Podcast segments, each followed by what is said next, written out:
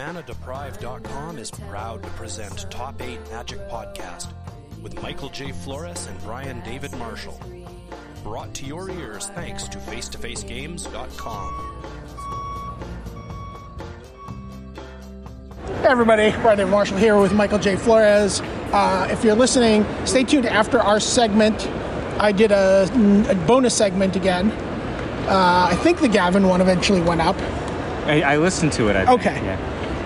And then I talked to Zvi Mowshowitz again, and we were hanging out earlier this afternoon, and we were looking at all the decks from Mythic Championship 3 that were posted on the Wizards website and what different people were playing.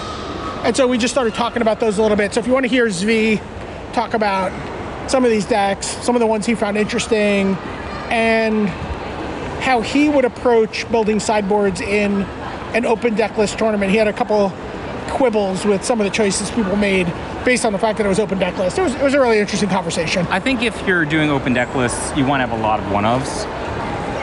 That's what Zvi was saying as well, by the way. You want to have a lot of one-ofs, and the reason is, if decks are open, they're by nature more predictable, right? So the only way that you get any amount of random disadvantage is by playing a lot of one-ofs. Like, not even two-ofs. I mean, like, a lot of one-ofs. And, a lot of the cards are close enough in power level that's okay. What's so much better? An Ashiok, a Narset, or a Teferi, right? Like, the Teferi's maybe the best one. Teferi, Narset, Ashiok. I have a very clear pick order. You think Teferi, Narset, Ashiok? Yes. Well, what if you're playing Is It Phoenix? Well, I'm just saying. I'm saying that's what sideboards are for. I might have more there. No, I'm just saying, right? Like, but it's at least arguable, right? Yeah. Like, if you're playing mono red, clearly Narset is the worst for you, right? And Ashiok is like a non-card, right? But if you're playing Is It Phoenix, Teferi is a distant third, right? Like, Narset is insane, and Ashiok might be better, right? It's crazy, so. I'm just saying, like, amongst those, or, like, imagine you're playing, like, Jeskai Planeswalkers. Like, Jeskai Planeswalkers, some of these maniacs play, like, one copy of Teferi 5, right? Because they have to run life on hard mode. They, God bless them, they have, like, 4 Sarkins. But, is it really the case that Sarkin is so dramatically better than Teferi on 5 that you play, like, 4-0 or 4-1, because that's what those Jeskai maniacs do, And I'm not even sure that that's wrong, right? But they're clearly not so disparate in power level that it's insane to play another Teferi. Yeah. I mean, I agree with you.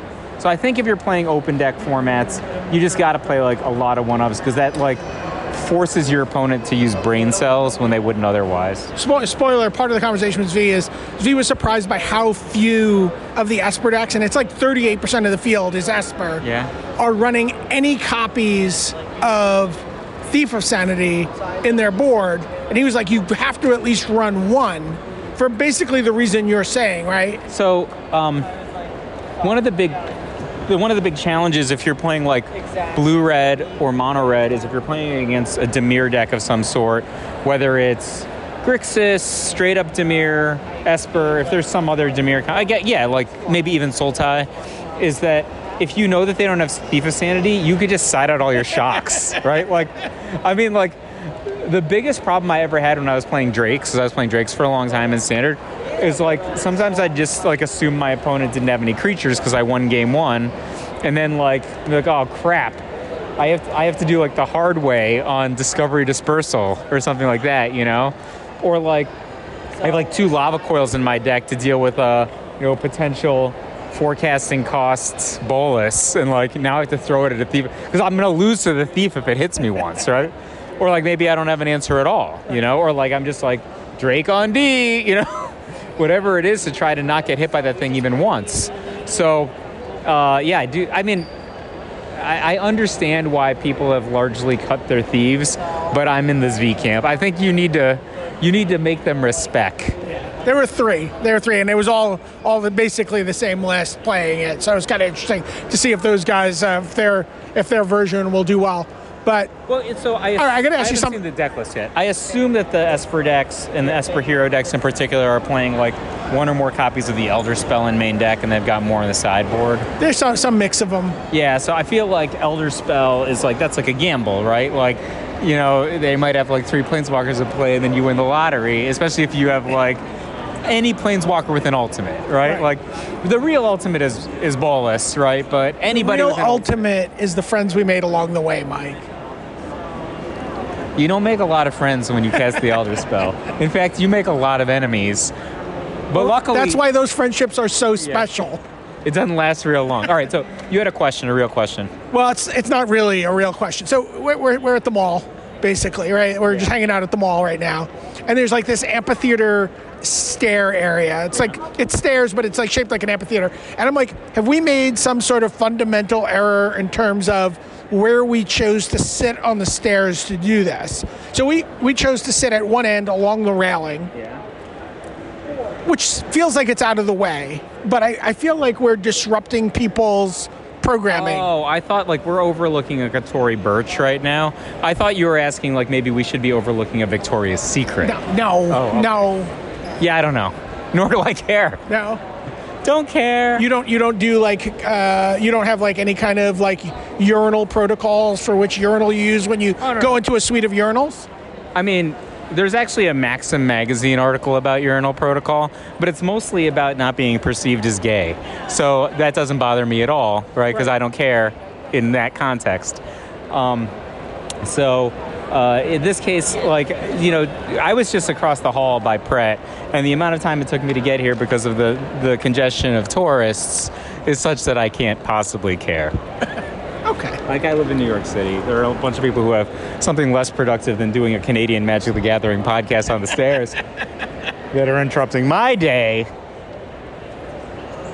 That's my answer. I got freaking drenched. Like, do you know look how soaked I am. How far do you think I had to walk to get this wet? Did you take the train? I didn't. I walked here. Oh, well, I know how far you walked then. Nope. I was at the Shake Shack when it started raining. You're kidding. It was literally just crossing the street. From not even a block. Yeah. It was like 50 feet. Oh, because you go from a covered area to another covered area. Wow. But it was just torrential. Well, I'm sorry. I'm sorry to hear that. And I literally left...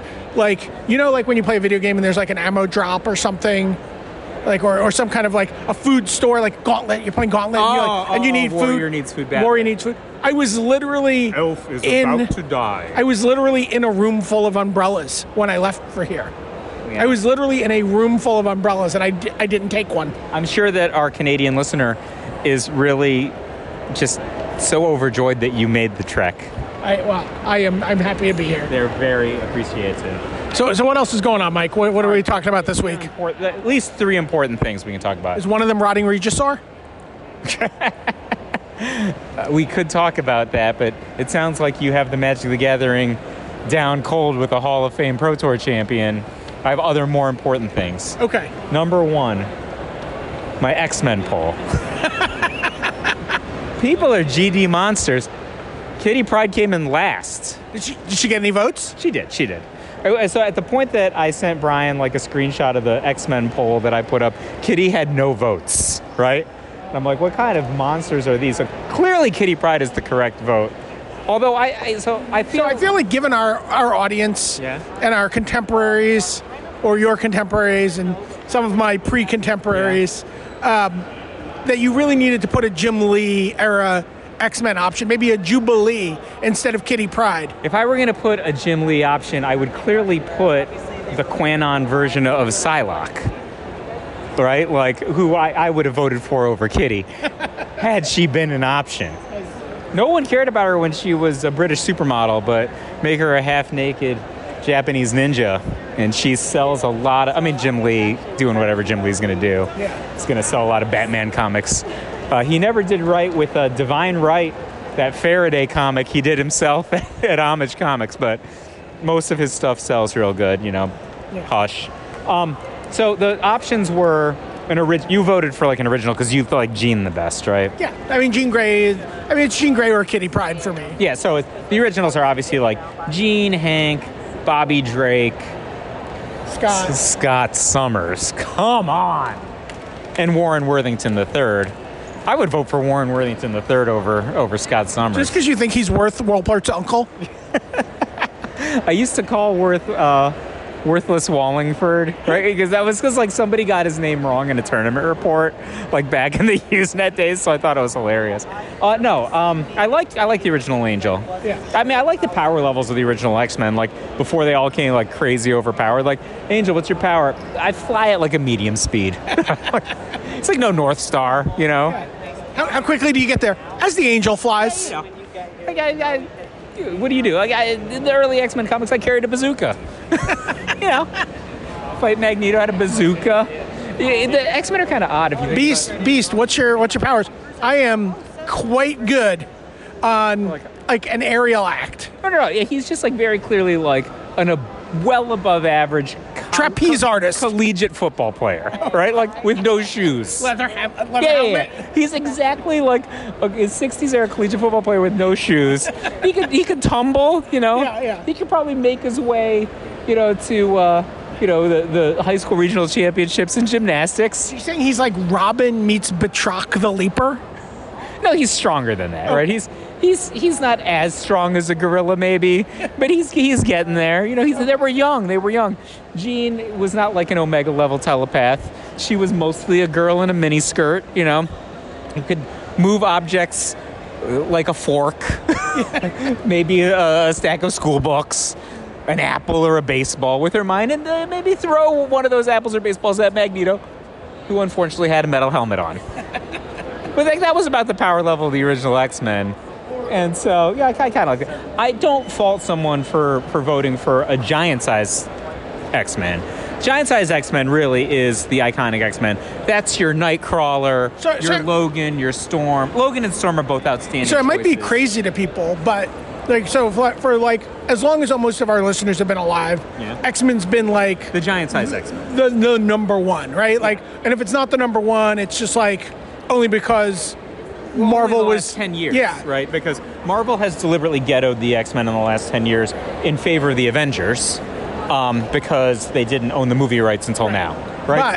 But I mean, look for that to be reversed quickly. Yeah. The X-Men were wildly more popular than the Avengers. So, like, the X-Men's, like, comes out right around the same time as, like, FF and the Fantastic Four, Fantastic Four and Spider-Man, slightly after, but it's that same era of the...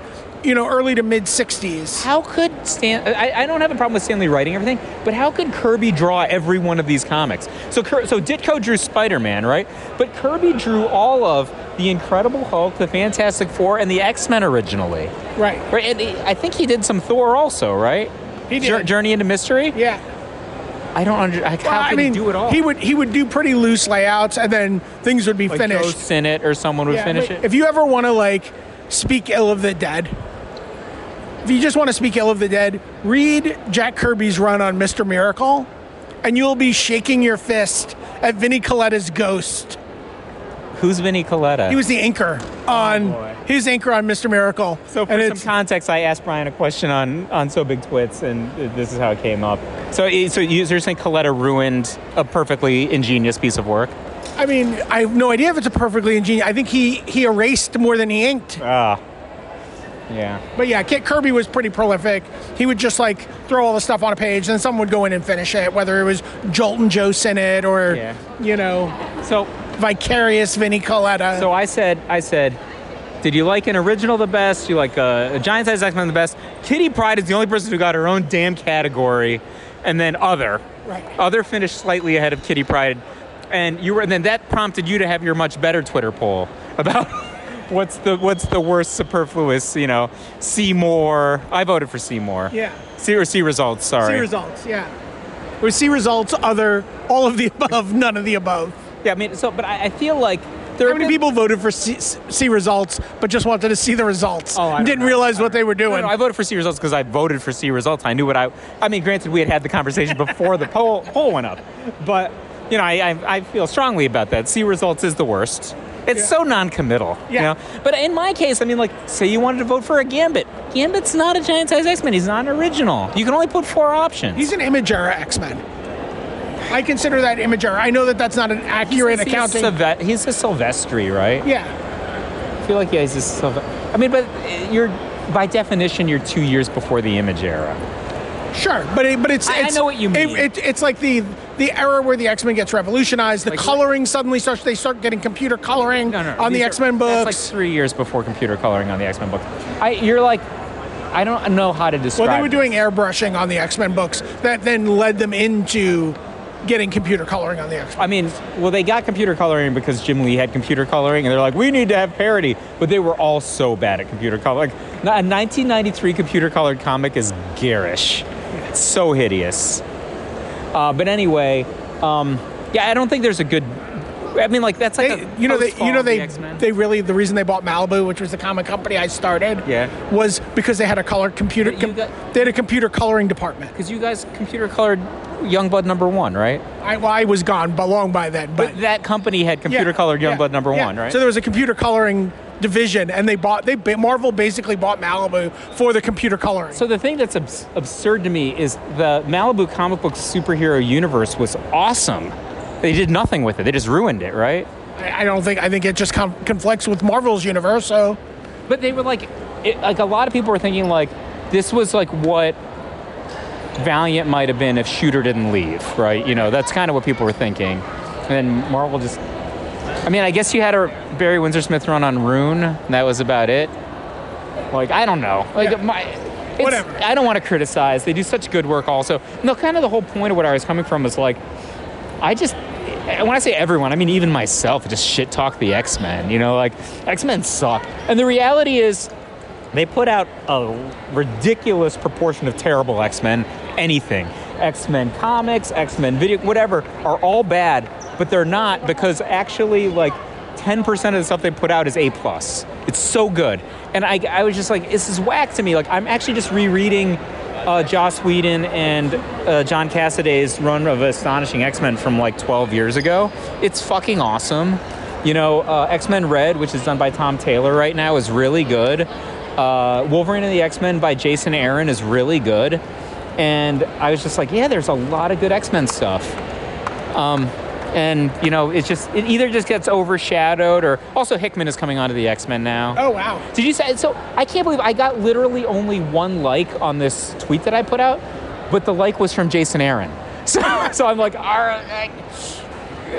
Jason Aaron is so good. So, here's the thing. Did you start the tweet with Jason Aaron? Was it only he saw it? No. So, Hickman... tweeted a video. It's an official Marvel promo video about Hickman becoming the writer on the X-Men, because Hickman is like, you know, this megastar who did like all those Avengers and Fantastic Four supercomic. You read his Fantastic Four. It's great. It's unbelievable, right? Like the last year, like he did like 24 issues of Fantastic Four and FF in the last year. He was on it just the last year. Almost like 6 of them could have been on the year. That was on the downswing, right? So good. So anyway, Marvel did an official promo video about the... Because Hickman's just been doing creator-owned stuff for however many years since he's been off Avengers, so it's like a big deal for him to come back and do corporate work. And so he's just making fun because, like, there's a segment and, like, Jason Aaron has to say something nice about him. And so I took a screen cap, and Jason Aaron is wearing... I don't know if you know who this is, but Finn Balor, Fergal Devitt, is one of my favorite wrestlers. He's an Irish professional wrestler. Wrestles in World Wrestling Entertainment as Finn Balor. I swear, there's magic coming up as soon as Mike and I are done talking. Okay. But he's like super like inclusive and stuff, and he's wearing like the Gay Pride Finn Balor T-shirt. Oh, wow, so cool. It's like a rainbow of his logo. So I'm like, yo, Jason Aaron is wearing like a rainbow Gay Pride Finn Balor T-shirt while giving props to my old sparring partner. Jonathan Hickman on an official Marvel X-Men promo video. This is like the coolest worlds collide ever. I actually like wrote, deleted, and rewrote that thing because I didn't want it to make it seem like I was anywhere on the same stratosphere as Hickman. But I would point out he only finished one spot ahead of me in Comic Book Idol, and that I actually beat him in week 3. I'm just, you know, right, drawing though, not writing. It wasn't a writing contest, Brian. Okay, it was a drawing contest. Saying they haven't let him draw any comics. No. He has not drawn a comic in 12 years.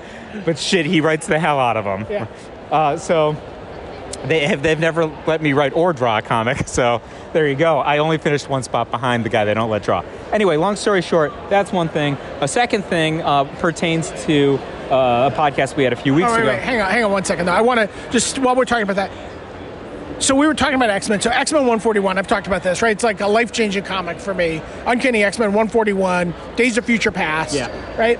And so I remember, you know, I'd read a lot of comics, stopped reading comics, and then found X-Men 141 literally on a newsstand shelf. That's how it was. Right? Like, and that, and the book just jumped out at me. The cover is very iconic. Is that the one with Wolverine with the wanted poster? Yeah. And I'm like... And old Kitty, right? And, yeah. And I'm like, I'm buying this comic. I read the comic. I was like, oh my God, what happens? Because it's a two-parter. Yeah. It's crazy it's only a two-parter, right? And that has the Brotherhood. Is that the first modern Brotherhood of Evil Mutants? Right? It has like Blob and Pyro in the present-day part of the story. I believe you. Yeah. Anyway. So that gets me full bore back into comics. I start collecting. I go back. I buy a lot of X-Men. And at some point, I would have sworn that even as much as a year later, New Teen Titans came out. That's Marv Wolfman, George Perez. But it's so weird how your brain plays with time. New Teen Titans had already been out for like 4 issues by the time X-Men came out. And I guess I went back and like just tracked down all the back issues to read Titans. So the thing was, comics back then in the early 1980s wasn't like comics as it is right now. And so like that was like the big divide, right? It was like George Perez and Starfire against John Byrne and like, I don't know, I guess White Queen or Black Queen. I don't know, somebody like that. Those were like the two, that was like the divide in comics. In a male gaze-off? I mean, we're talking about the direct market in the early 1980s. We'll go with a yes here. Okay, I mean, like, I think it's way better now from that perspective. Absolutely. But, you know. Yeah, I mean, it's so funny. So I decided to reread the first 4 or 5 issues of Teen Titans. Yeah. They're not good. So this is the conversation we had, right? I was just like, I think the Claremont Byrne classic X-Men run holds up. And I'm telling you, you're right, Mike. Yeah, and I found Wolfman to be completely unreadable from this era. Yeah. Right? Like, it's so many words. Oh, it's not only so many words. It's just like the first issue is basically they just form a team because Raven tells them to. They're just like, we're a team now. Wow, we're really functioning well as a team. It's just not very... Dick is still in the short pants at that point, right? What? Oh, yeah. Yeah, he's still Robin. No, he's in the short pants. Oh, yeah. He's got like a chainmail brief. Is that chainmail? Yeah. Like, it looks scaly. Yeah, and it's weird. It's funny. Is it like sequins? Is he running around in a sequin? Like Aquaman shorts? Yeah, like, you know what I mean? It has like, it has some texture to it, how they draw it. I also liked at some point where he's running out to form the Teen Titans, and like Bruce Wayne is just sitting in a chair smoking a pipe with an ascot. And he's like, where are you going, Dick? Wait, he's smoking a pipe? Yes. I mean, maybe I'm not remembering it exactly. I mean, correct. I would believe you, but he doesn't put... I would say he doesn't put poison into his body unless it's like a performance-enhancing drug, right? Like, he will shoot up venom, right? Like, he definitely had an ascot on. All right. And like a purple velvet jacket. So, Brian Michael Bendis once told me that every single... picture that George Perez, because he knew George Perez, right? So that every single picture George Perez had ever drawn was ripped out of a wrestling magazine. So I'm just assuming that month, like, there was a picture of Vincent K. McMahon smoking a pipe. And an ascot, he's like, looks like excellent photo reference for New Teen Titans #1. I don't think Perez used a lot of reference. Look, man. I actually edited George Perez. All I'm telling you is what Brian Michael Bendis told me at a comic book counter in 1991. He said that George Perez, who I didn't know who that was because I only read Marvel, at that point, ripped off every single picture he ever drew from a wrestling magazine. So I went and bought a lot of wrestling magazines, and I got to tell you, I did not end up with the comic career of George Perez. Second place to Jonathan Hickman. How could you? Third. Hickman came in second. Oh. Patrick Scherberger finished first. Oh, is he working now? Does he do stuff? No. But I think he did a lot of Green Lantern and stuff for a while. Okay. But I think, like, all of us, like, had opportunities out of that, and I think he probably just got, like, a design job that paid, like, twice as much money and half as much work, right? Yes. Like Hickman was just like, oh wow, I could just write comics instead. Comic book illustration is the gold pro of professional illustration careers. I mean, no insult to gold pros, but like it's more like the silver pro. I mean, like you got to work real hard. It's a lot of hours. The thing is like, and then you just have these editors who are like, draw it like this. I need more perspective on this. Do you have any idea how long it takes to stop tracing wrestling magazines? Do you know how long it takes to do like one issue of a comic book? Like, I'm sorry, one page? Like 8 hours to do pencils, right? Generally, it's like a page a day is considered a productive pace. Yeah, that's like insane relative to what you get paid, right? Rather than talk about how long it takes to make a single issue of a comic book, I'll uncomfortably change the subject. No, wait. Avengers Endgame is getting re-released in early July with post-credit scenes. Okay. Is it just post-credit scenes or just extra scenes? It's post-credit scenes. I mean, I think they didn't specify how much additional footage there's going to be, but there will be post-credit scenes. Okay. And I believe that the word was scenes, not scene. Okay. So, like, I'm not sure if this is just a dickish move or if this was an ingenious move. Probably both. It can be both, right? But, like, Kevin Feige is just like, he's explicitly stated he's taking Avatar's spot and he's never letting go. And I think that they probably had this in the works so that they could take Avatar's spot.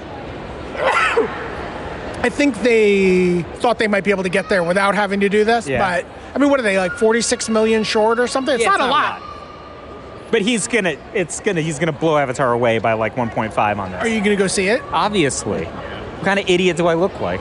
Are we going to go see it and then podcast afterwards? I mean... Or do you have to see it with the kids? It's like a 4-hour movie. Speaking of a 4-hour movie, at Movie Club last night, John Samuel Finkel, you may have heard of him, played Watchmen. I've been talking to him about this on Twitter today. It did not end until 11. That is late for a Movie Club movie. I like to get home and go to the gym. It's closed by then. It's also not a very good movie. This one had extra scenes of like... It's not, oh yes, the orcish songs of Tales of the Black Freighter, right? It's like the parts of Lord of the Rings that you skip. Yeah, I mean, when I first loaned my copy of Watchmen to like one of my friends in like high school or college, he just skipped all of the extra stuff in between issues. Yeah, you're like Superman and the Superman and you know all that. But this actually made me think about something, which was an interview I read with Alan Moore. Not that long ago. I'd say recently, but it's like probably in the last 2 or 3 months where he said that there were no good comic writers. And people were like, no, there's good comic writers, Alan. And he's just like, no, there's not. And they're like, well, what's your evidence for this? He's like, if there were good comic writers, why are they still strip mining my ideas from 20 years ago? And I thought about it. I'm like, yeah, the number one comic DC is Doomsday Clock, which is really just Watchmen 4. You know, and I'm like, I guess I would be salty if I was Alan from that perspective. Sure. I mean, Alan Moore did mostly recycle a lot of his ideas from other places as well. Yeah, but they were like, I mean, to be fair, everybody's stealing archetypal ideas from other things. I'm just saying, like, I mean, it's a really nice claim for him to make, but like, let me just say he read a lot of Stephen King and watched a lot of Outer Limits. Yeah. I was trying to explain the Outer Limits joke at the end of that movie to John, and he's just like, what are you talking about? I'm like, there was an Outer Limits thing. He's just like, you can't just say that he stole the ending. I'm like, he said that he stole the ending. Anyway, new topic. So what were you going to say? You said, I want to go back to an old podcast from a couple weeks ago. I was just going to say Avengers, because that was an Endgame episode we did. All right, so what else is there that's interesting in life? Oh, okay. So that three casting cost 7.6. Yeah, Rotting Regisaur. All right, so here's the thing about that card. I guess you could play it on turn 2 with an elf or whatever, and you can mess somebody up, right? Like, chances are you'll kill Ali Antrazi if you do that. Okay, well, you just cast it and be like, yeah, his cards all cost... You don't know. Shahin Sarani for sure is losing to this, okay? You get him good, right? One duress later, he's not going to be able to beat you. But that's not the reason why it's good. The reason why it's good is, like, you could cast, like, 2 of them like on turn 5, right? And so like the turn that you're going to cast like normally, and then you have like an enormous amount of power, and now you don't have any cards in hand anymore, right? So you have no downside. You just cast whatever you draw. Just don't play any reactive cards in this deck. You know, like the most reactive thing you can have is like the Immortal Sun. Oh, boo-hoo. Okay? Like that I think is why it's so good. And I think this card is stupidly good. So that seems to be the direction, right? There doesn't seem to be any ambivalence on this card. Yeah. Nobody has been like, this card's fine. right? Like, people have either been like, this card is garbage, they're going to cast it down or do whatever to it. As soon as you discard a card, right, dies to Doomblade, which is bad because you get two cards out of it. People said that Baneslayer Angel died to Doomblade, and then Kibler and Coinbur won consecutive Pro Tours against Path to Exile with it. Right. Like, consecutive. Right. I mean, like, that's like such an old way of thinking, right? Like, it dies to Doomblade if you have Doomblade is a good answer. Right. Magic is not a game that you play heads up between two cards. It's a game that you sort of put things out and you give your opponent an opportunity to respond to them, and you try to draw out their answers, and you try to, you know, basically constrain what they can do until ultimately you have the last threat standard. First of all, if you're playing standard right now, which is tough to do if you're discarding a card every turn. Even the decks with Doomblade, I would say Cast Down is the Doomblade analog in standard. Even decks with Cast Down only play like two, right. Okay? You have players like Patrick Chapin, who when he played his Golgari deck at the Pro Tour, or I can't remember if it was Sultai, like two Pro Tours ago, yeah. He literally chose not to play Cast Down, and he played Crawl Harpooner instead because it's more of a clock against Wilderness Reclamation decks, which I thought was very, very smart. And he's just like, look, you can get a Terramander with it, and it's better than having a Cast Down. You could usually trade with something like, a Tempest Gen, and then it's just a Cast Down. But then it's so much better when it's better, right? So in that case, like, you don't even have a Cast Down. And if you're playing against Dimir and Dimir-adjacent decks, the likelihood is they don't even have a Cast Down because their Cast Down is a Tyrant Scorn. Okay, so, like, I don't know.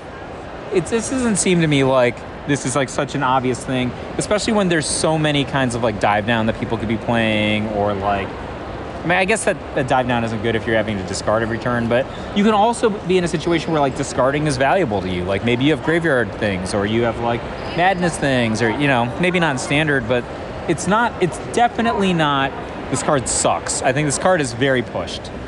The thing that's crazy to me is that new 2 casting cost dinosaur that deals 2 combo with like the dinosaur that if it takes damage you make a dinosaur. Sure. How does that even work? You make infinite dinosaurs. But you never stop, right? You never stop. So this breaks Arena. It does. And there's no way to resolve an actual physical game of Magic. I believe there's already a way to do this with the card Impact Tremors. So this already exists. So, like, I mean, I don't know how stupid this is, or we're just gonna assume people don't do this to be cute.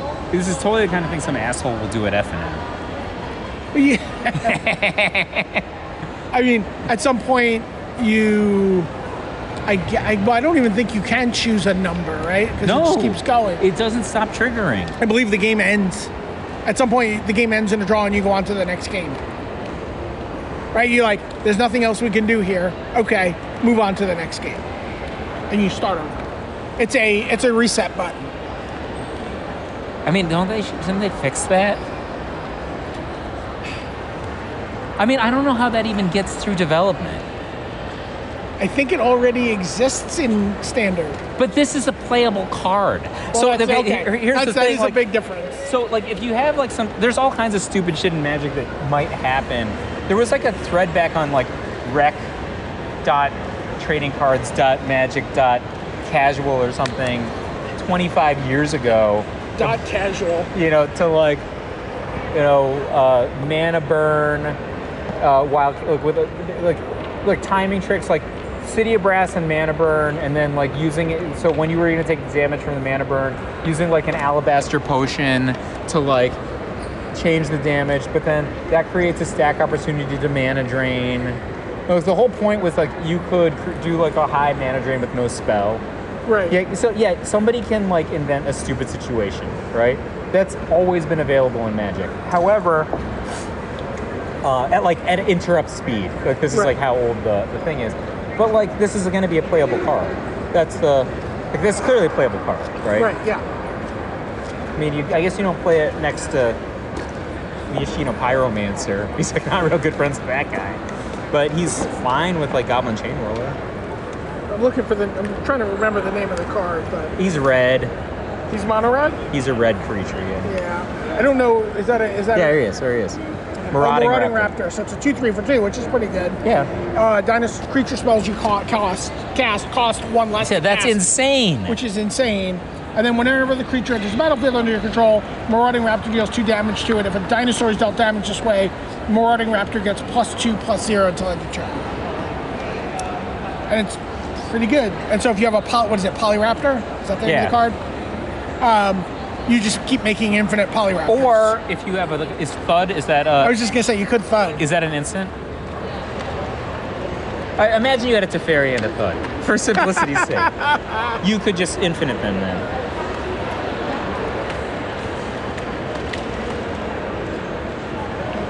I'm assuming Thud's a sorcery, but... It's yeah. Well, if you had a Thud, that was it. Like, if you had a Teferi, a Thud... And then a red dinosaur, and then a green dinosaur. Infinity damages. Yeah. Can't be beat, probably. Yeah, because there's a Teferi in play. Probably not. The fact that there's a Teferi in play is really what makes this combo. Yeah. So... Dungeon Geist is back. Yeah, I own 4 copies of that. Remember John made a top 8 of a Pro Tour with it? I thought it might be good. It didn't end up being good. He did. But this new blue planeswalker looks all right. Mu Yenling Sky Dancer. It's a 1/UU for a 2 loyalty planeswalker. +2 until next turn. Up to 1 target creature gets -2/-0 and loses flying. So that's historically the -2ing of a creature's power has been pretty good on a planeswalker. You just want to get it. So that gets it from 2 to 4, and then -3 is a sweet ability. -3, you get a 4/4 blue elemental bird with flying. Just insane. Yeah, and then 8, you get an emblem with islands you control have tap, draw a card, which is like, do you feel like John has had dreams like that? Where just like his islands tap to draw a card? When you said John, did you mean everyone?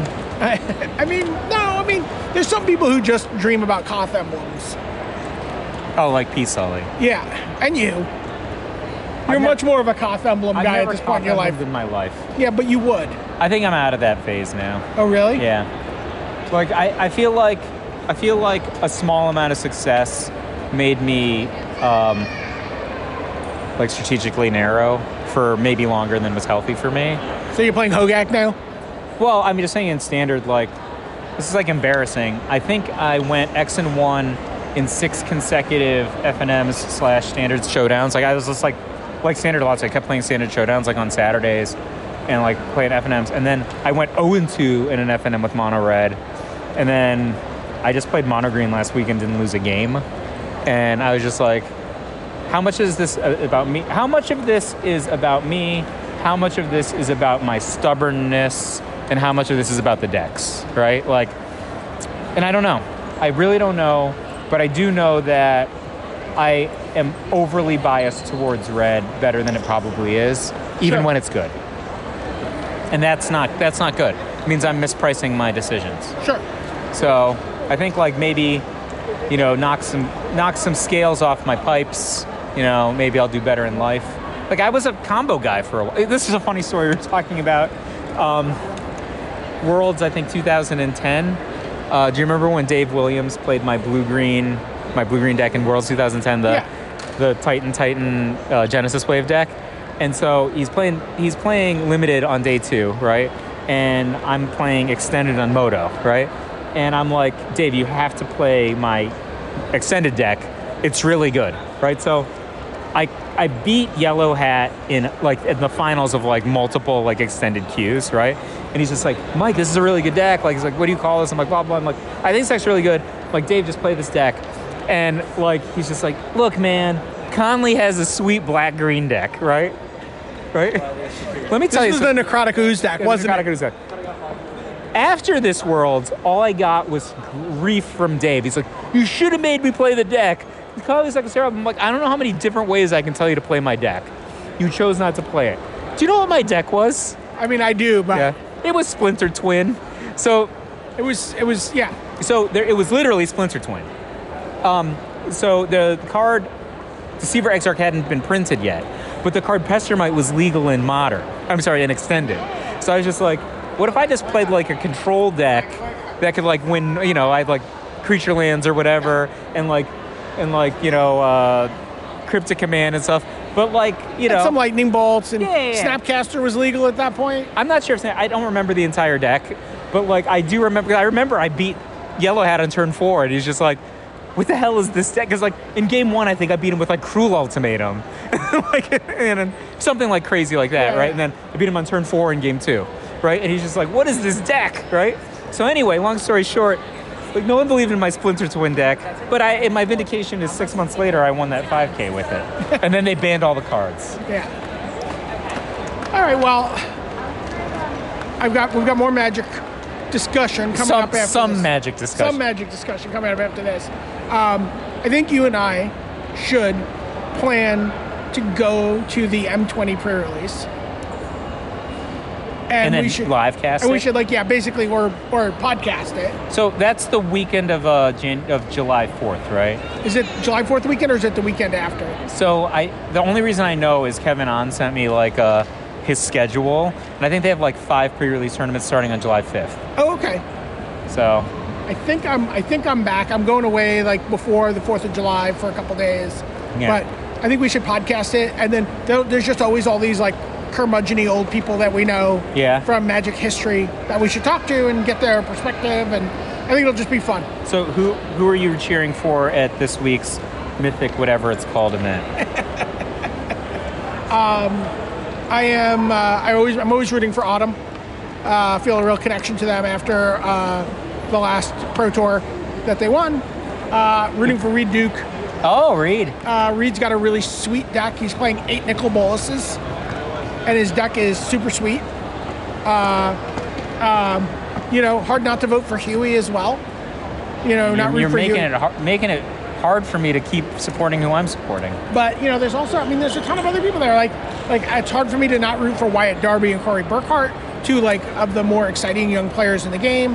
Got a chance to hang out with Emma Handy a lot at the Invitational. I'm clearly rooting for her. You know, it's going to be hard to go wrong. There's a ton of talented people at this event. I'm rooting for Alexander Hain.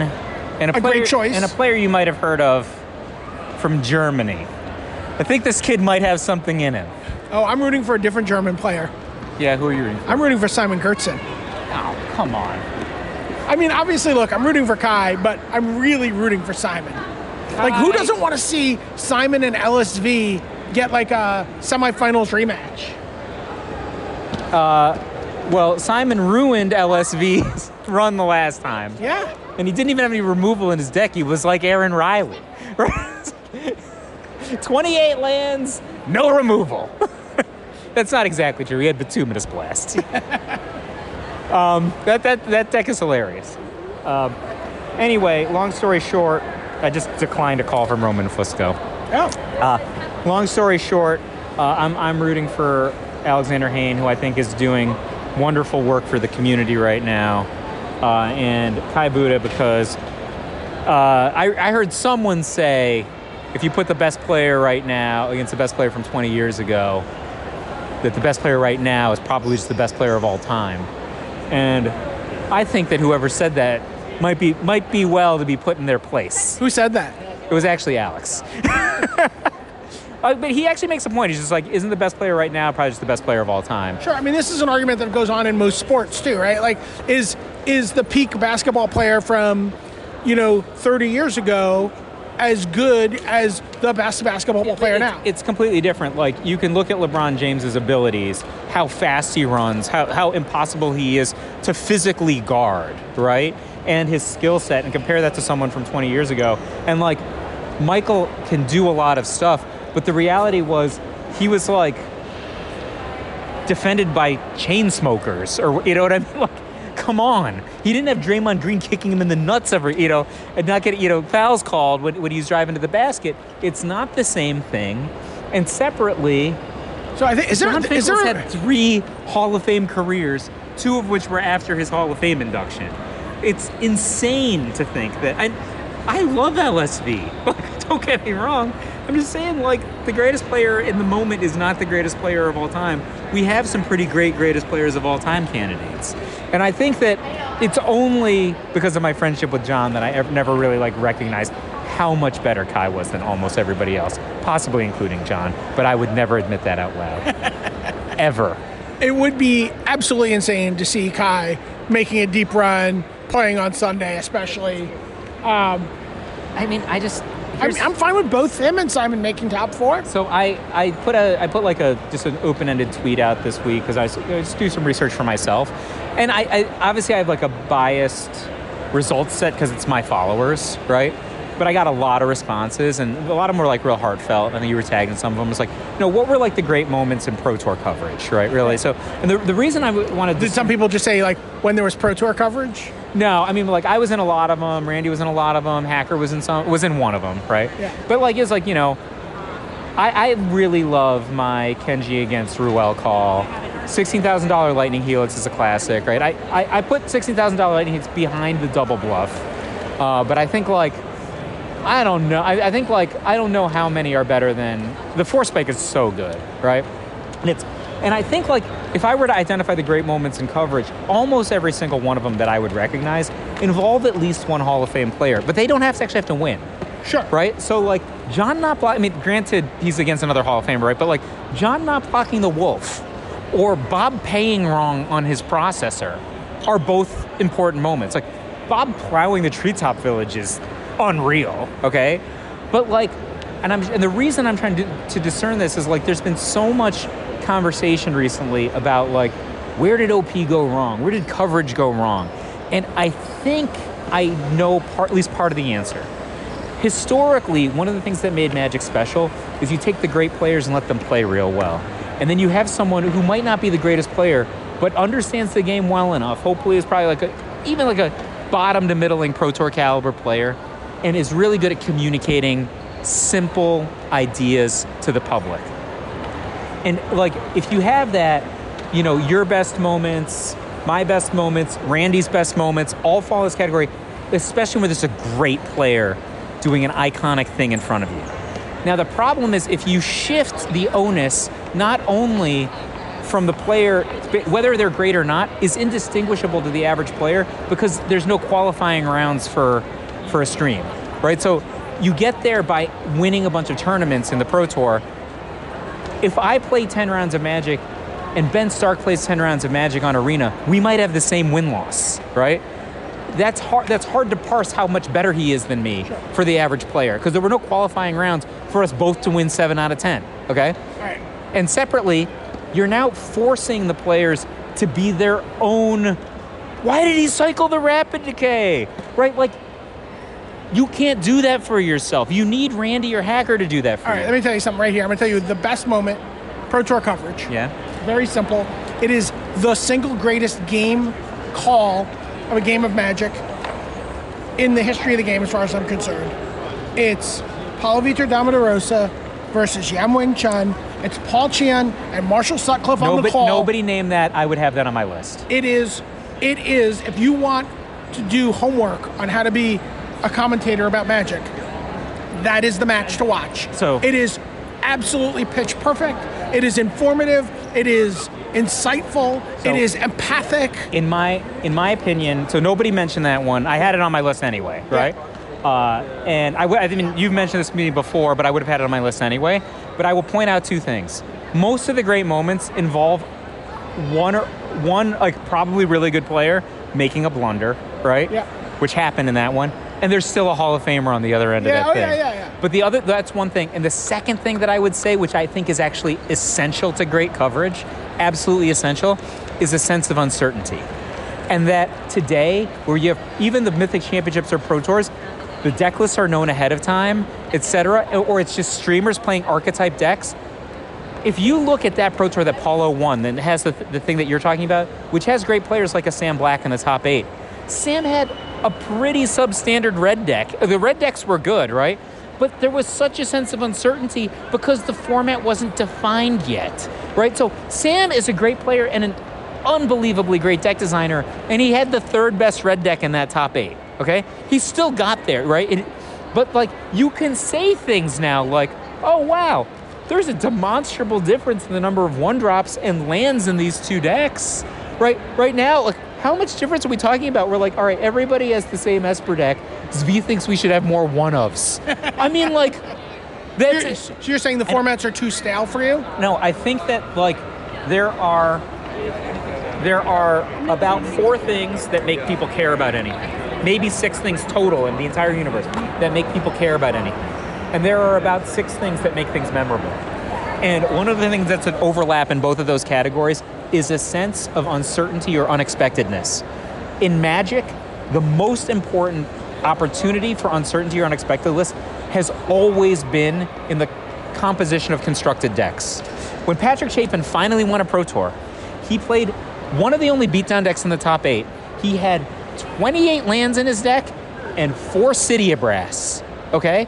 In a format where everybody else in that room had Corsair Crufix and insane blockers, right? He had 3/3 for 2 and 4 City of Brass and 28 land in the beatdown deck in that top 8. There is something there in an unsolved format that is inherently interesting to Magic players, sure, right? Which is like, oh, is this better or not? Is this good or not? Can I replicate this or not? If the answer to all of the questions is, oh, he played the stock red deck, how many Legion War bosses versus Tybalts are in the sideboard is the only question that you have.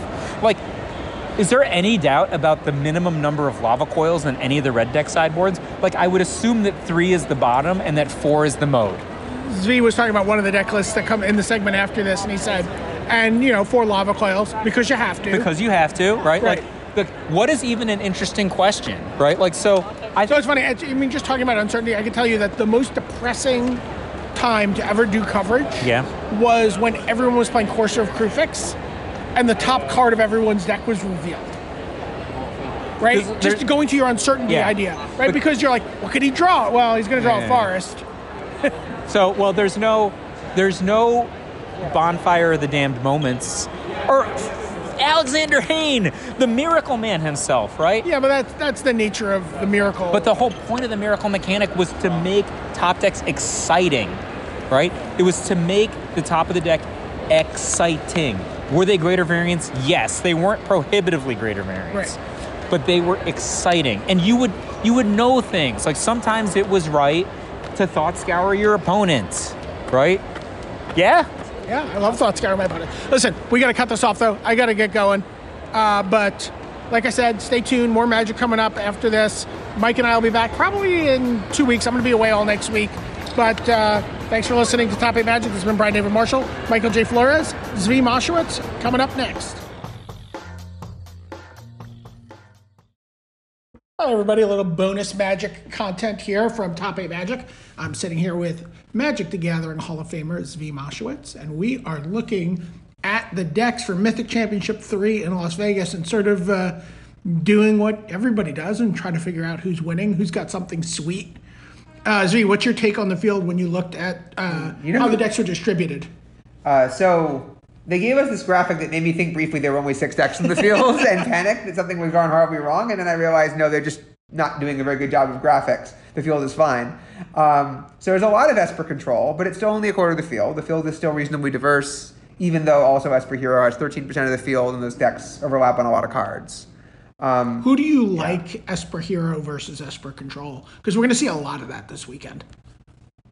I think I like Esper Hero on reflection, given what I've seen from these lists. I think that Hero itself is a card that just puts you at a very strategic disadvantage in terms of how you board. Because if you stick this card, suddenly these decks that are dependent almost completely on sticking Planeswalkers and activating abilities has to worry about you generating these tokens, and what do you do about these tokens? What am I going to play? Cry of the Cranarium afterboard to guard against this specific card? That's a huge advantage. And for some reason, all the Thief of Sanities in the list so far have disappeared, as have all of the good ways to punish someone for playing Thief of Sanity, even in terms of like anything but saving 1 mana on the removal spell.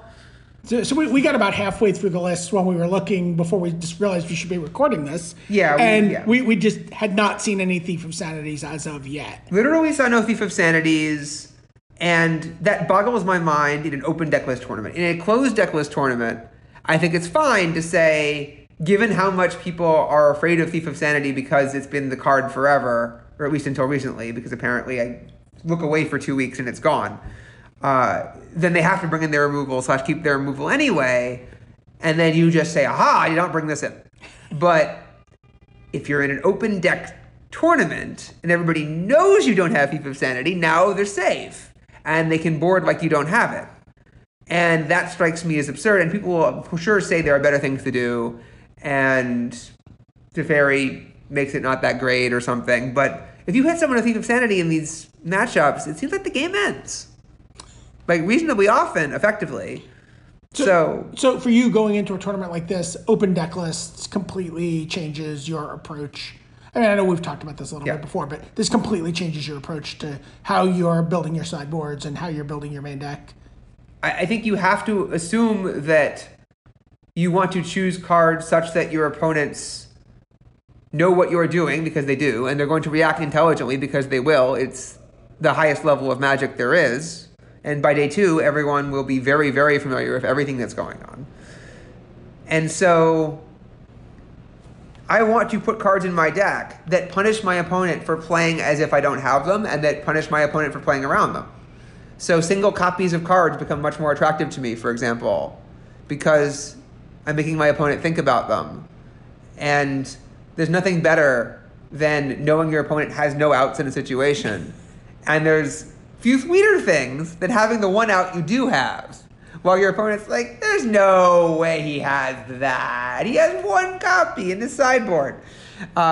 So there's also a situation where, like, when we were playing in the old school tournaments where there was a lot of aggressive scouting, we would often intentionally diversify our sideboards between players. We would go this far, right? So we would talk about, what is a card that, if we had it in our sideboard, would change the way people had to board against us if they knew it was there, or would be correct to do so. And so we figured out what it was, and then one of the people who had been winning tournaments lately would put one copy in their board. And if they featured, they brought it in. If it made any sense, right? Like, we were playing the Tinker deck that Alan Comer top-aided with, right? Suicide Brown. I had a Morphling in my sideboard. Why did I have a Morphling in my sideboard? To freak everybody in the tournament out that we had Morphling. That was the reason we had it. It was like, okay, right? It was like sideboard card 22 or something if we were just choosing. But I was like, okay, I volunteer to take this one for the team. I think it's kind of a cool idea. It's not quite what I think is optimal, but that's fine. Unfortunately, I didn't get a chance to play it. But yeah, we are absolutely very cognizant of what have we brought in against what matchups in the feature match area. What have we done where people were scouting us? Which players walked by with notepads? Under what circumstances? What do they know and when do they know it? So that we could adapt. And these players are like, no, what do they know? Everything. When do they know it? Now. So you need to adapt to that. And to me, like, yeah, it means like not relying on something that you can figure out, right? And we have situations where knowing exactly what the possibilities are is hugely important. I mean, we've gone from Autumn winning a Pro Tour by leaving in Essence Capture purely for Thief of Sanity, and then holding it in their hand just in case this is what's about to happen next. That is why Autumn won.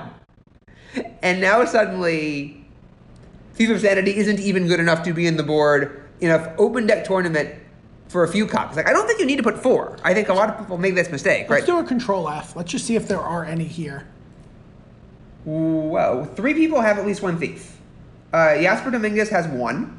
Okay. And I think to me, this is correct, right? Like, you play 1 or 2 copies if you think it's not good, because then people are going to sideboard as if it doesn't exist. I think the second copy is probably still good, but like the first copy seems necessary. There's one copy in Menguchi's deck. It's probably the same exact list. Right, yeah. They've definitely been practicing together and working together. And one copy in Salvato's list, which looks very, very familiar as well. Salvato and... They're all teammates and work together. So. Right, so they all, and again, like before, we intentionally diverged the decks. So we thought to ourselves, if someone had a different idea of how to board, we actively want to encourage someone to sideboard differently, have a different sideboard, or to just board differently in matchups if they believe that. And so, like when I walked into the Block Constructed tournament where we were all playing Bant Control, and I said, I think the Bant Legend, Tristani 5 or something in that tournament is actually like this weird mirror breaker / like anti-control card because it does these things against Aetherling. Or with Aetherling, actually, because like you just basically you got these Aetherling mirrors, and it's like, well, if I stick this card, which is actually reasonably hard for these decks to kill in a reasonable fashion after board, then we both have an Aetherling, and I just win because every time my Aetherling brings back in, I gain 5 life. And it turns out you just die to my Aetherling. Well, your Aetherling just doesn't kill me because I'm getting life every time you damage me. And it never actually happened, but it was such a sweet idea, and it forces again. This one card makes them think about, well, I don't have any reason to have an answer to this. Right. That makes any sense. So you like these Esper control decks that have access to the three Javier, Andrea, and... I don't think it's the only thing that matters in your Esper list, right? I think that like all the details matter. They have a second Command of the Dreadhorde here, which I'm guessing is a very good thing to have in a ton of mirrors. I like that. They have a Thief of Sanity, which I think is good. So, like, one thing I don't understand is, and this could reflect me not following standard carefully, the lack of Dovin's vetoes in these lists going into a tournament full of pros, especially, and games that are going to be fought on a very deep level with these waiting games and these grindy situations. Like, there are lots and lots of matchups where it's 2 mana, counter target spell, this can't be countered. And that seems to me like a ridiculously amazing card in a wide variety of situations. You're going to have a hard time convincing me to leave home with less than 3 of this. I'm going to want 4 of it. You know, I mean, it wouldn't shock me if somebody played 4 in a negate at some point, but, you know, there are a lot of other things to do, so I do get it. I do understand that you're afraid of Teferi, but you should already be terrified of Teferi. Right. So I'm not sure how much that changes things. I guess you have to play other things instead. Which in general, they weren't devoting many sideboard cards, it seemed like, to the control situations in general. This deck seems to be better at that. It has a Search for Azcanta, a Narset, 2 Disparks, 2 Duresses, an Ixalan's Binding, and a Thief of Sanity. And depending on how crazy you fear, obviously, Feel is always Lyra. But, like, there's... Yeah, it definitely feels that way. And again, like, I think that sort of things that would just kill people if they didn't prepare for them, or that like you can't afford to sideboard against when you have 1 copy, are great in these situations because like one of the things you worry about is like, okay, suppose you put 1 uncounterable 7/6 into your deck, right? Your sideboard, so that you can bring it in and just randomly stomp people. The problem being some people are going to like be ready for it when they shouldn't be, and then it's going to suck. Whereas if you have 1 copy, now they have a choice. They can either be ready for it and have it suck but have their deck be much, much worse, or accept that this card is good. Right? And I love putting my opponents in that situation where you know exactly what's going on in my side and there's nothing good you can do about it. You can only lose less to this play. I also don't understand why everybody has universally agreed that we must play Basilica Bellhaunt in our Esper decks. And everyone seems to be playing exactly 3. There's actually a few 2s. I saw a few 2s. But it's always 2 or 3, which seems correctly if you're going to do it, right? If you're going to play 1, you might as well play a second one to try and actually draw this thing sometimes. And realistically, if you're counting on this against red, you kind of need a third one to make sure you get it. Right. But it seems to be that a 4 toughness creature in the deck with no creatures in it should be viewed with deep suspicion. How much red is in the field? Not much. Yeah. Single digits. It's the 6th most popular deck. 7.35%. There's 5 people playing it, 4 of them challengers. So what I'm reading into this is that, like, of the challengers in the field, it's what you would have expected. Like, it's a really popular deck. It's not the most popular deck, but it's tied for 3rd. And maybe it's a little less popular than you would expect. There are some really experienced pros. Like, you're not going to, like, yeah, that are... But, like, you saw a lot of red in the MPL when people were just like, I need to win this individual match really badly. Or these 2 matches. Against these particular people. So Esper Control, Esper Hero, Is It Phoenix? Yeah. What's it? Bant Ramp? Bant Ramp. And would that count like Autumn's deck? Would that? No. It shows me Hydroid Crisis, so no. Okay.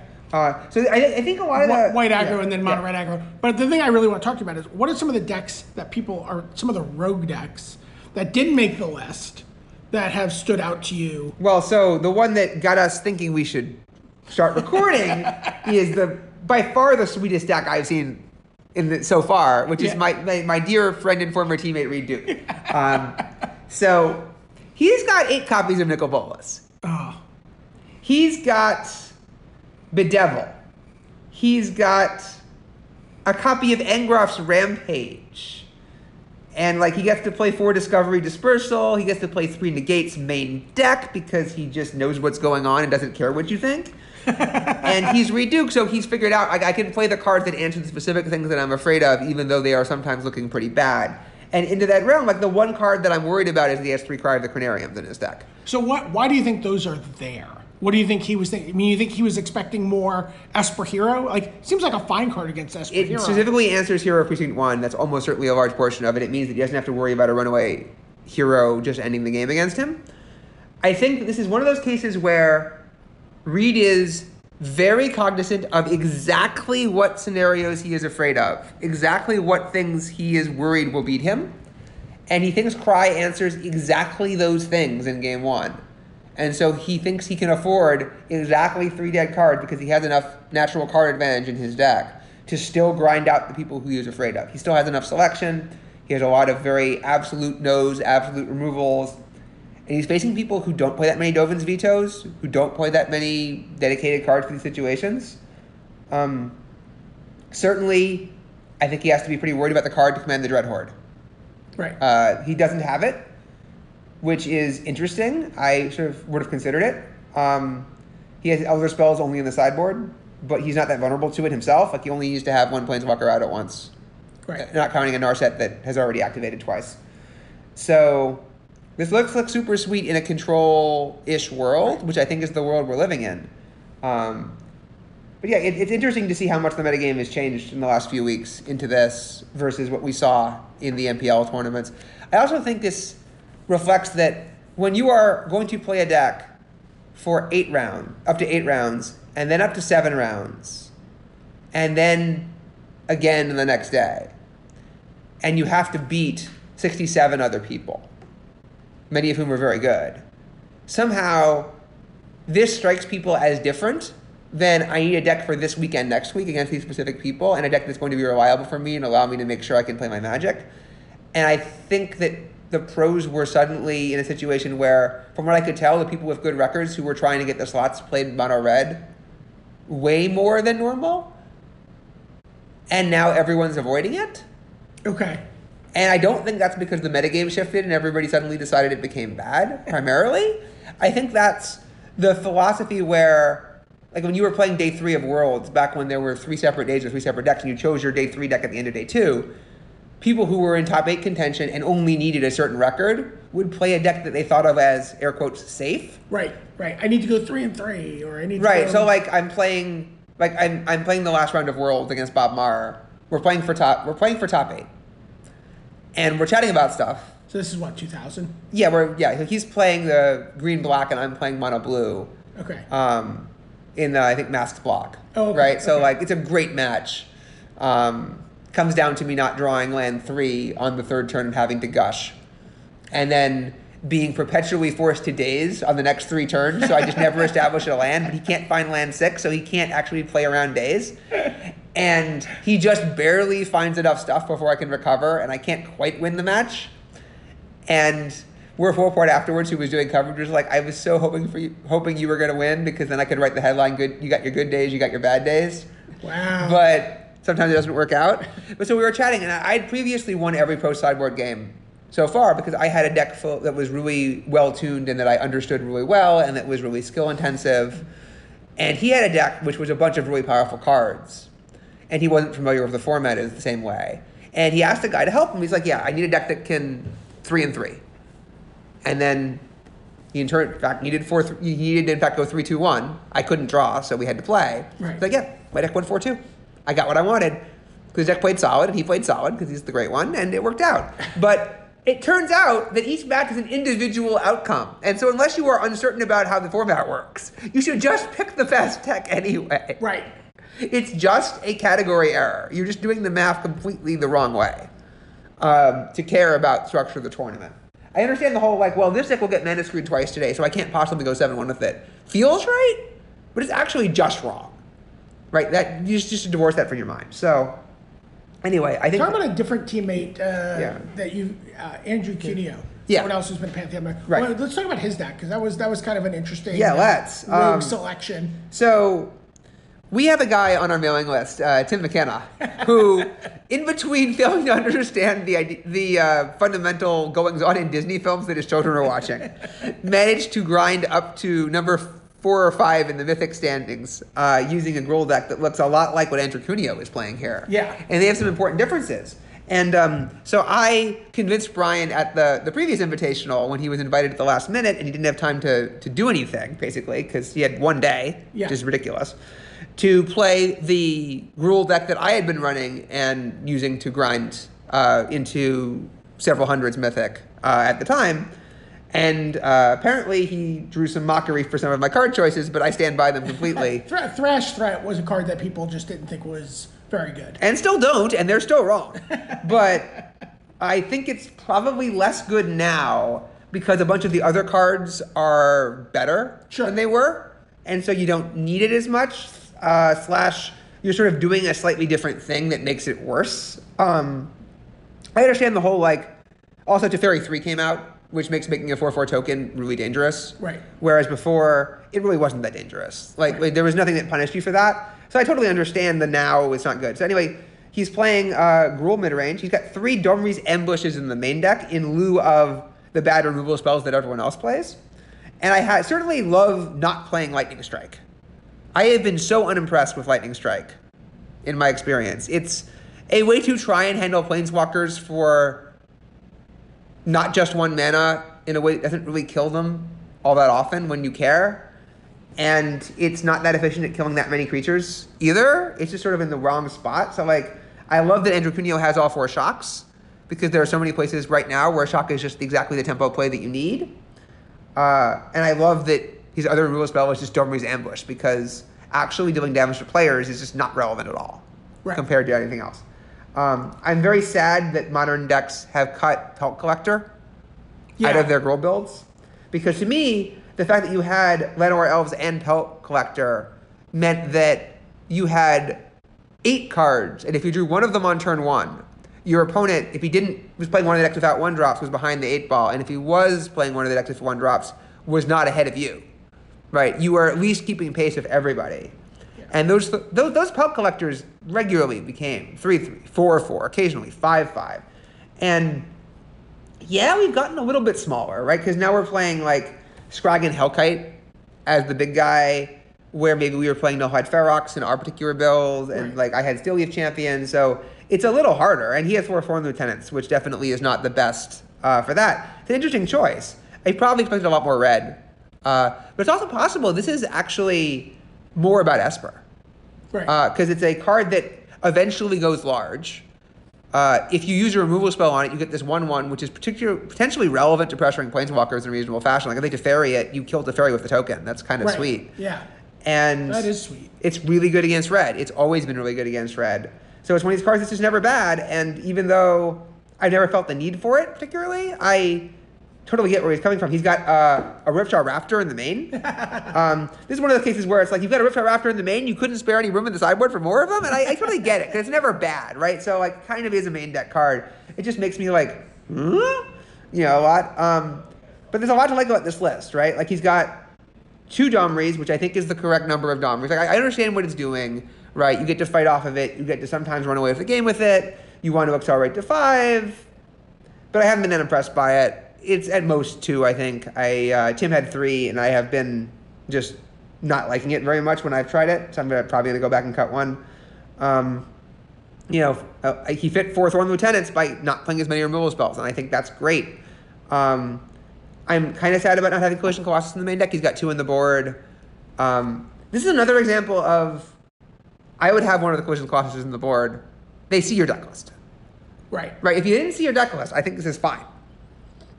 Maybe even just correct at this point because it's just not what this world's about, even though there's a lot of... there's a lot of Is It Phoenix out there where this card is really good because, you just kill them / pick off a Crackling Drake for 2 mana. At an instant, those 2 options are both really good. Occasionally, you pick off a Phoenix, which isn't great, or you pick off a Kefnet, which is really awesome, because 5 toughness can be a bitch. Against the Arclight Phoenix decks, also Andrew's got the sweet tack of the Sentinel Totem in his sideboard. Yes, he had the Sentinel Totem in his board along with 5 Planeswalkers. He has 3 Vivian Raids and 2 Domri Chaosbringer, which I'm somewhat skeptical of, but I get the idea that like it's 4 mana, you get to immediately find one, 1.7 creatures or whatever it is that your expectancy is. I didn't do the math. Depends on how you board. Yeah, he's got the 4 Lava Coils, which you have to have by law. He's got the 1 Thrashing Brodenon that everyone feels obligated to have. Feels weird to only have 1. I think I'd be running multiples. I am just that scared of Experimental Frenzy right now. Sure. It just does the thing. We were just talking about the fact that Andrew Ellenbogen's got Experimental Frenzy main deck now in his Boros aggro deck, which is the deck he won the Pro Tour with. He had Frenzies in the side, and they've traditionally been like a sideboard option, but in a field full of Esper, that's got to be pretty sweet. I saw it. I'm just like in a field full of Magic decks. That just seems pretty sweet. I don't see why this isn't just correct. I think he's just like, well, we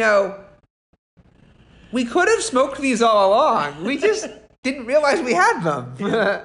And like, I don't really understand what was holding him back. Like not him, but like people in general. Now that someone did it, it's like, I guess people just thought that the formats were too fast. And now they're slowing down enough that it makes sense. And I get that. Right. But it's always we should have been tempting people. I have another question about one of the decks that's not on the top list. Yeah, we've seen a million Teferi Time Ravelers in this field, right? I mean, there's just all of them, right? They're everywhere. It's everywhere. Talk to me about Autumn Burchett's list, because I'm trying to figure out, can this deck win in this field? Because it's a sweet deck. It's a Simic Nexus deck, a deck that's kind of faded a little bit. Like, we haven't seen a ton of Nexus decks. The thing is that Autumn knows why this deck doesn't work. There is no world in which Autumn is not intimately familiar with all of the reasons why everybody looking at these deck lists and listening to this podcast knows this deck doesn't work and is so last month or even 2 months ago. Right. Right? Like, so everyone realized... You're assuming they know something about how this deck works that'll allow them to fight through that field. I don't think they're just blind. I don't think they forgot. I don't think they expected nobody to play Teferi 3. I think they have some reason to expect that it's winnable. So we look at this list. They're packing 2 Blink of an Eye, 1 Callous Dismissal, and 2 Blossoms. And that's it. Right. And their deck just does not function against a Teferi 3, right? Woda's Reclamation doesn't work, except to set up a second search for Escanta, which is not nothing. Like, that's still... Like, it's not inconceivable you can win through a Teferi by just casting the Nexus of Fate during main, and then they untap and use the search for Escanta maybe a second time, and that's good enough, or activate Moral to Genius, which they only have 3 copies of, which is interesting as well, right? Because, like, what is so taxing on their lands that they feel the need with 25 lands in their deck to only have 3 tap lands in this field and only 2 blast zones? Like, it doesn't seem like their mana is that tight. There is 1 Nissa, so I guess they're trying to maximize the number of forests a little bit for that reason. But yeah, I'm also just not... I don't like Nissa here, personally. Like, I understand the things it can do. I just don't think you're good enough at doing them. I would much rather that be an additional answer to... I mean, I guess it kills Teferi in theory, but Teferi's probably not minusing very often against this deck, so I'd much rather that be another Blink or something like that. Four Root Snares main... I guess it ends the... I guess you need another kill card is maybe the theory, but... 4 Root Snares main, do you think this is a expectation that the field was going to be more aggressive? I don't think you can not do that. I think that's just how the deck has to work. I don't think they had a choice. Because it doesn't matter what decks you play, even if they're a mid-range deck. Yeah. Or you still just need to buy the turns necessary. Yeah, I think I'd like to see Nissa be Hydroid Crisis or some other card that can backdoor into a win in case, or a second Callous Dismissal if you're afraid of that. Right. Just to make sure that... I like Callous Dismissal a lot. I mean, I think it's great. It's just a matter of, like, is it good enough to justify a second copy that you don't actually need to win? You have the Tameo thing going on. But, I like a lot of the stuff going on in this list otherwise, although I've always felt like 4 Search for Escanta is appropriate for this strategy just because when you have the searches, your deck is so much better than when your deck doesn't have the searches, and they will kill search on sight because they're not idiots. And I want to cut Nissa largely so that I can play more Blast Zones. Sure. right? And potentially the fourth Memorial Genius to try and win these Esper mirrors. I mean, not mirrors, but like these control battles. Right. I feel like if they were packing 4 blast zones, this seems like a very reasonable. You can't just sit here and grind me a little bit, because I will end up blow up to Teferi 3, untap win. Right. Or even, like, I guess part of the plans are something like, okay, you're depending on Teferi 3, okay. Is it okay if I have a Wilderness Reclamation? Okay, I'm going to float a bunch of mana. I can't cast spells. I can put some counters on the Blast Zone before I untap. Then I can untap. And now I can kill the Blast. Now I can use the Blast Zone. And now I can cast my Nexus. That's not unreasonable. Right. But it just doesn't feel like there's enough copies of the key cards here. And then the sideboard doesn't seem like it acknowledges the problem, right? Like, the sideboard is Anissa, 3 Oozes, 4 Thorn Lieutenants, which are clearly... Like, so the four Lieutenants are clearly for, you know, other decks. They're not what your plan is there. Burn. Right. They're not bringing this in against control unless they are next level that I can't understand. 3 Biogenic Oozes, which, like, are a reasonable plan B, but, like, you really can't have them in your sideboard, and they know that that's what your plan is, and you make that your plan. It's still good to put them in your sideboard anyway and probably bring them in to put the fork on the situation, right? Where you, like, they have to worry about you suddenly spiking this and running away with the game while they're not looking, which is important. 2nd Nissa, which again, like, it's fine. Like, it's certainly a reasonable thing to have in control matchups. And, like, 2 negates, 2 spell pierces, and 3 Narsets, which is like, okay, I'm going to play the control battle more. But again, I feel like if you want to play the control battle more, you have to be able to get out from under Teferi. And I don't say this deck was because out from under Teferi. So I mean, it's possible I'll just post an article that explains all of it. We just haven't looked. Maybe we should look. Check Star City, where Autumn writes. No, Autumn's keeping quiet. As I would, to be fair. I would keep very, very quiet. I'd be hunting rabbits. So I get it. I like this insight into the process, because this is what you would be doing if you were playing in the event, right? You'd be like, huh, I wonder if Autumn posted an article. And you would just be gleaning it for whatever information. Except that I wouldn't have waited this long to check. Yeah, I would have already scanned Channel Fireball, Star City, the Magic Main site, everything else I can think of, and be like, where is any of these people possibly doing any things? I mean, look, I would probably have a team of volunteers watching all of the streams and taking very good notes. Yeah. So not sure when this is going to go up, if it's going to get up on day one or over the weekend, but just breaking the field down to Esper decks, either control or hero, or the field, what are you expecting on Sunday, looking at this? Esper decks are 37.2% of the field, so on average you'd expect 1 or 2. From what I've seen, the Esper control decks seem to have reasonable builds. They're facing a variety of matchups. They're very strong. Usually the most popular decks overperform in these situations. The pros know what they're doing.